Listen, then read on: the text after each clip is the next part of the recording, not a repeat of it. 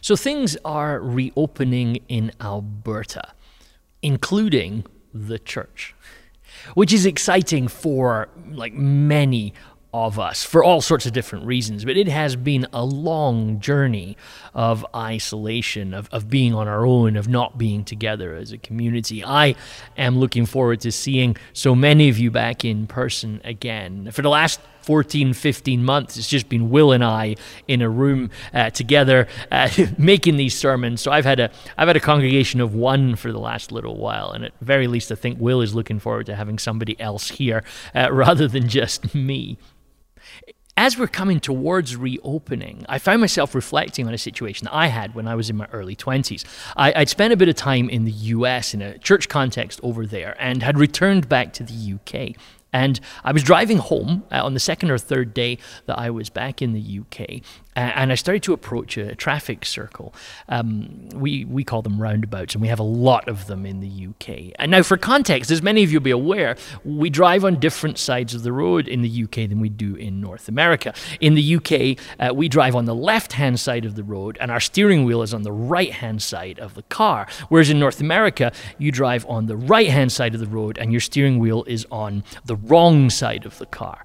Um, or at least that's how we, we like to think about it. Now, this, of course, means that we also do traffic circles in a completely different way as well.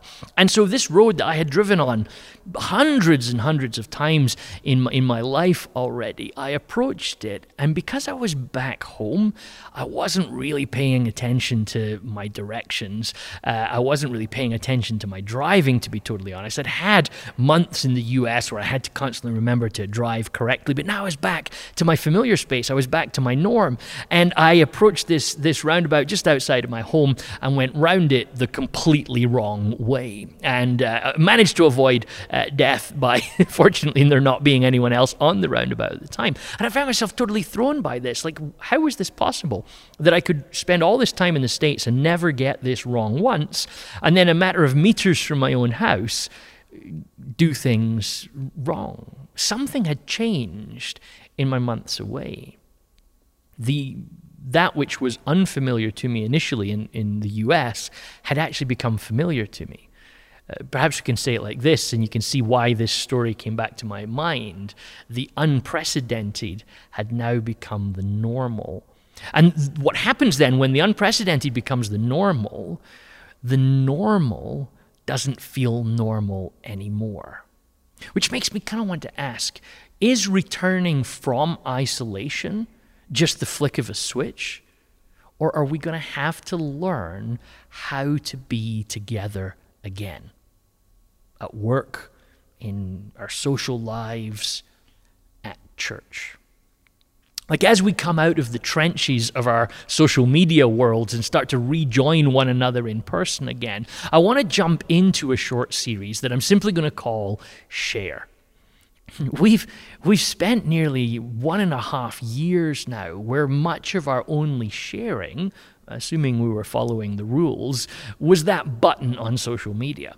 And now we're going to have to share space again, share company again with each other. And I want to talk about that today in, in four just really simple moves as we each kind of journey back into being together again. I want to talk about your brain around others. I want to talk about how rage is not a fruit of the Spirit. I want to ask the question did Jesus really mean him? And I want to think about the word koinonia. So let's begin here. We know that our brains are complex. We carry them around everywhere with us, but probably understand them pretty much least of everything we own. Like, m- our brains are there, we live with them, we have them, but but actually, how well do we understand how we think and what we do? And what's interesting is much of our brain is dedicated to and shaped by our interactions with others. Our brains are processing what's going on all the time with how we are around other people and how other people are impacting on us. So, one of the things we know about our brains is they tell us that for us as humans, a huge amount of our brain power is given to how we relate and interact with each other. So you might say, our brains suggest we're designed to be dependent upon each other if so much of our resource is used to interact. But here's the problem we haven't seen much of each other recently. Now, why is that a problem? Well, this has led many of us to think that maybe, just maybe, we're fine without everybody else. And, and there's a lot of the times, I think, within our own psychology that we try to believe that. It's quite common to hear people say, well, I just don't care what other people think. Like, we tell ourselves this quite regularly. And, you know, maybe that's why there's been so many of those kind of Facebook posts over the last year where people are now deciding that they are just going to post online what they really think. And, and what I want to just sort of hold in your minds and thoughts just at this moment is that we're all just a little socially rusty. And like, that would be okay. like that would be fine. Except that there, we've also been dealing with a pandemic, so we've been away from each other and dealing with something which, to be honest with you, unless you're about a hundred, you've got no experience of dealing with before. You've not lived through a global pandemic before, so there's been like a whole host of learning and changing happening while we've been at home, and many of us have gone in different directions on many of the things that have happened while we were indoors. Like, think about, just think a little bit about what's happened in the last year and a half. We've had initial attitudes towards the pandemic that have continued throughout the whole time about what do we feel about this pandemic and what do we think about it. Uh, questions about masks do you wear them, do you not wear them? Race riots that have happened throughout this whole story, and then vaccines and what we do about them. And we don't always know what each other think about this. But what we have learned, we've seen it online, we've seen it in our media, that if you happen to come down on the wrong side of any one of these issues, then you risk suffering the wrath of the people on the other side. Like our context right now of where we are creates almost a perfect storm of issues for our brains. Uh, Dean Burnett explains it like this He says, Fear of social judgment causes anxiety. Provocation triggers the anger system, and seeking approval can be a powerful motivator for us. And, and now think about those three things. So we live in this perfect storm of anxiety, anger, and approval seeking. Like, if we live in that, because we've got anxiety about some things. Different people are not anxious about the same things as us, so then we found anger about that. But we don't like being angry with people because actually what we like is approval from people. You start to think about that churning around. Like that gets exhausting and it starts to change us. Let me let me explain it as an example like this. Like I've I've been wearing a mask from pretty early on in the pandemic. Um, they're uncomfortable. And uh, just to be really honest, they're not great for my beard, right? I know that fashion should be our leastest uh, concern uh, at a time like this. And you're also willing to talk back to the TV at a moment, moment like this and say, I'm not sure that beard is fashion, right? But, but the evidence of masks seems to show that they, they do seem to reduce the chances of me spreading coronavirus. So I made a decision kind of early on that even though it's not kind of clear whether the mask will help me personally, it does seem like it's going to help the people around me. So I decided to wear one. Here's what struck me as interesting Last summer, I noticed how angry I was becoming when I found myself in the company of other people that weren't wearing masks. So, if I was in a store somewhere or in some sort of other context, and I just think about that for a second. So, I've made a decision to do something because my motivation would be I, I want to care about others. But yet I'm becoming angry at those very people that I'm supposedly wearing the mask to protect because I don't think they're doing it right in the same way as I want to be treated. And that's kind of complex if you think about it, that I can become very angry at the people that I'm supposedly motivated to be kind to. And like there's been a lot that could make me angry over this past year because I have my own personal opinions about where we should land on many of the complex subjects that have come up during the pandemic and and you do too And maybe I was angry at the stuff that you think differently from me.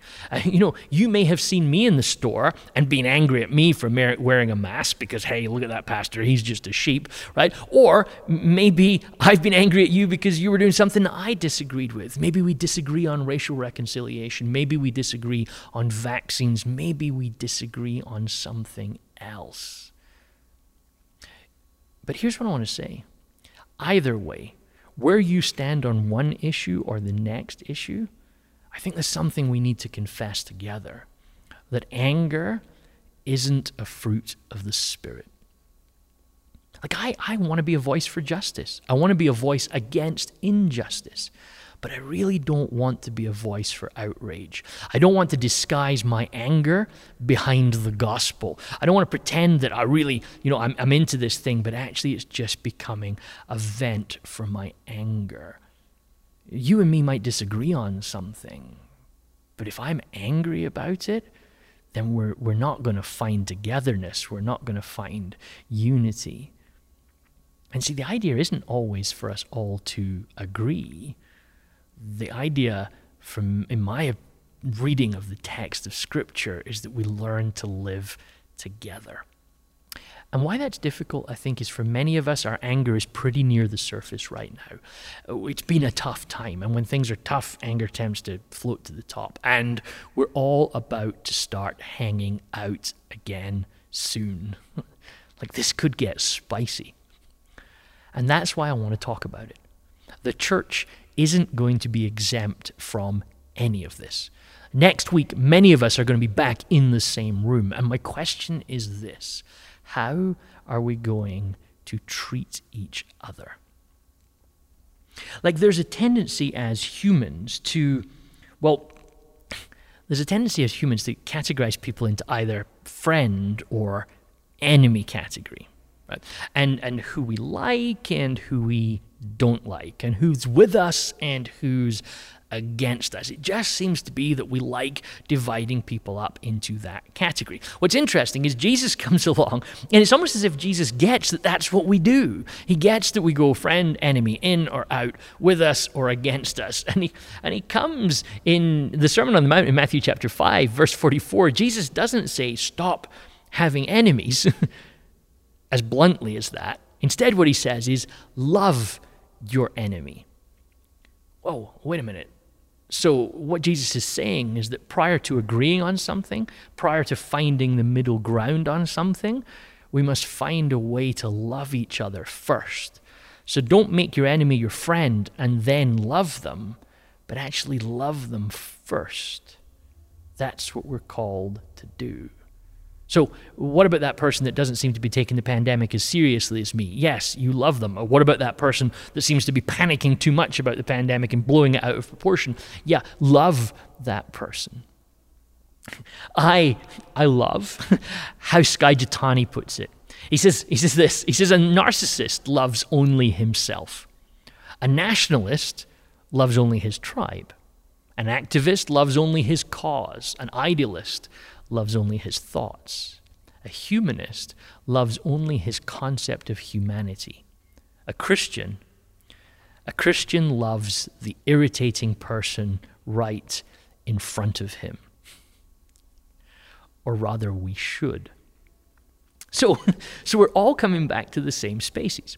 And I think it's a good time to remind ourselves that the goal of the church, as I've said already, is not that we all agree. It's not uniformity. Jesus doesn't want us to all be the same.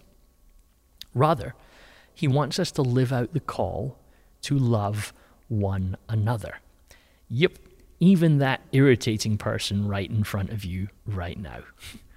And I know that's difficult. I know that I'm not asking you to do something easy. David Foster Wallace famously wrote it like this He said, Is it possible really to love other people?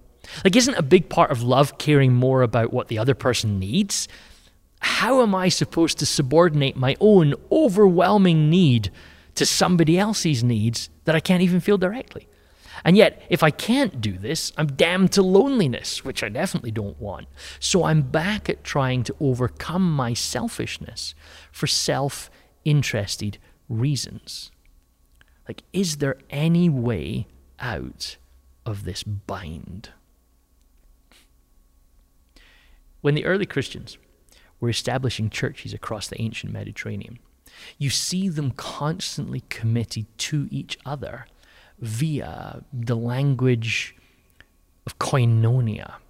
Now, koinonia was a Greek word, which is what they spoke back then, so that kind of makes sense. But it was a Greek word that spoke to the notions of unity and equality. Koinonia, often in your in your New Testament, often koinonia is the Greek word that's behind the word fellowship when you see it there. Now, I grew up in a church context where fellowship meant cookies and tea after a church service. It meant let's all get together and eat something. But fellowship, in the terms of koinonia, is much, much deeper than that. It's about being called into the way of Jesus. For them, the word sort of summed up this call from Jesus to love one another, to act in a way that benefits the other, that stands alongside the other that respects the journey that the other is on.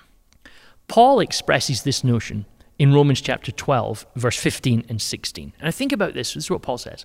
He says, Rejoice with those who rejoice, and weep with those who weep. Live in harmony with one another. Now, let me just read that again for you, just for a second. Rejoice with those who rejoice, and weep with those who weep live in harmony with one another. And our eyes are kind of naturally drawn to live in harmony with one another. But I love what he says in verse 15 about you rejoice with the rejoicing and you weep with the weeping. Like let me say it like this. Paul imagines a community where where we kind of roll with each other. We navigate our relationships where we allow the location the, the position, the feelings, and the emotions of others to shape how we behave. So it's not now, how do I feel? Well, I'm going to govern and shape how I feel based on what I'm experiencing around these people that I have committed to care for, that I have koinonia with, that I want to have fellowship with. So take stock of where you are right now, and then where others are right now. And have a think about that. Where am I? Where are they? Now, a word we used a while back, a word that got overused, in fact, a word that you're probably ha- happy not to have heard for a little while. the word was unprecedented. Like we used that word a lot at the start of the pandemic, right? The pandemic was unprecedented for us. But let me just say this it's also unprecedented for our generations to know how to get out of a pandemic. If it was unprecedented a year and a half ago to watch a pandemic start, for those of us in Alberta, if it was unprecedented for 15 months ago for a pandemic to start, then this is what we know. It's unprecedented to leave a pandemic. It's unprecedented to step out of this. We've never gone into a pandemic before, we've never got out of one before. And so we don't know the map. We don't know how aspects of this work just yet. And so we may be approaching the end of some aspects of the pandemic isolation, distancing, restrictions. But we're not approaching the end of its impact. And regardless of whether you agree with that or not, we're tired. Like we're tired. It's been tiring whether it's been tiring through because of your work restrictions, your family challenges, your financial impact, your mental health in it all, your relationships, people are tired, whether we acknowledge it or not. So we're going to come back together, and some people are going to be joyful like they're back outside and they're feeling good, right? And and they're going to be excited and enthusiastic, and that may get the better of them, and they may want to just kind of let rip and, and just step away from all restrictions and just be back out because that's the way it is. But there's going to be other people for whom this might be a little too much. That actually it's a bit of a slower journey coming back to hang out together. And for some people, that might be a tough journey. Like I have, I have this online connection who's a pastor. And I noticed just kind of in the back of my mind that I'd not seen him online for a few days. And then I, I noticed some Twitter movements happening this morning and discovered that today he took his own life. And I've watched this, this guy navigate his way through one of the difficult periods of world history. And then today, he took his own life. Like, we are constantly encountering people for whom the things that hardly bother you are burdens for them. And what might not bother them is a burden for you. But it's difficult to know how to navigate our way forward when we're all so different. And for one person, it might just be too much, and the same thing for you might be great joy. Rejoice with those who rejoice, and weep with those who weep. That's how we share life together. In another of Paul's letters, Galatians, he writes this Bear one another's burdens and so fulfill the law of Christ. Like carry the load together. If you're joyful and someone else weeps, carry that weeping with them. There's a sense that we come together and we carry it together. We, you know, there's many hands carry the one load.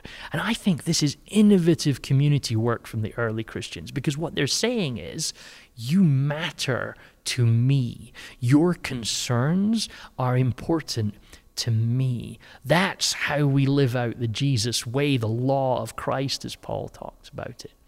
The Jesus shaped community puts each other first. And that's not natural. Like one of the languages we've encountered a lot throughout the pandemic has been this oppression of our personal freedoms. We're just used to putting our personal freedoms above everything. But the early church, the church of Jesus, saw its goal as to put others first.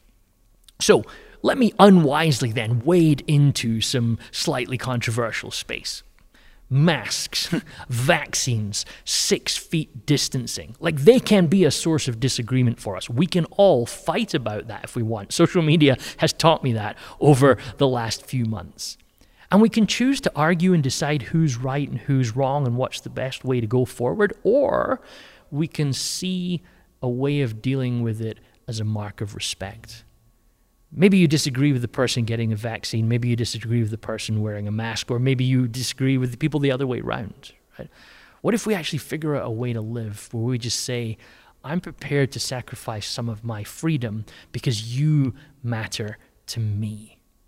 And not just in our church buildings, but in how we behave throughout our lives as we step forward, as we move forward into the future into what life after restrictions looks like. The brilliant writer Flannery O'Connor offers this. She says, I think that the church is the only thing that is going to make the terrible world we are coming to endurable. The only thing that makes the church endurable is that it's somehow the body of Christ, and that on this we are fed. Like it seems to be a fact that you have to suffer as much from the church as for it.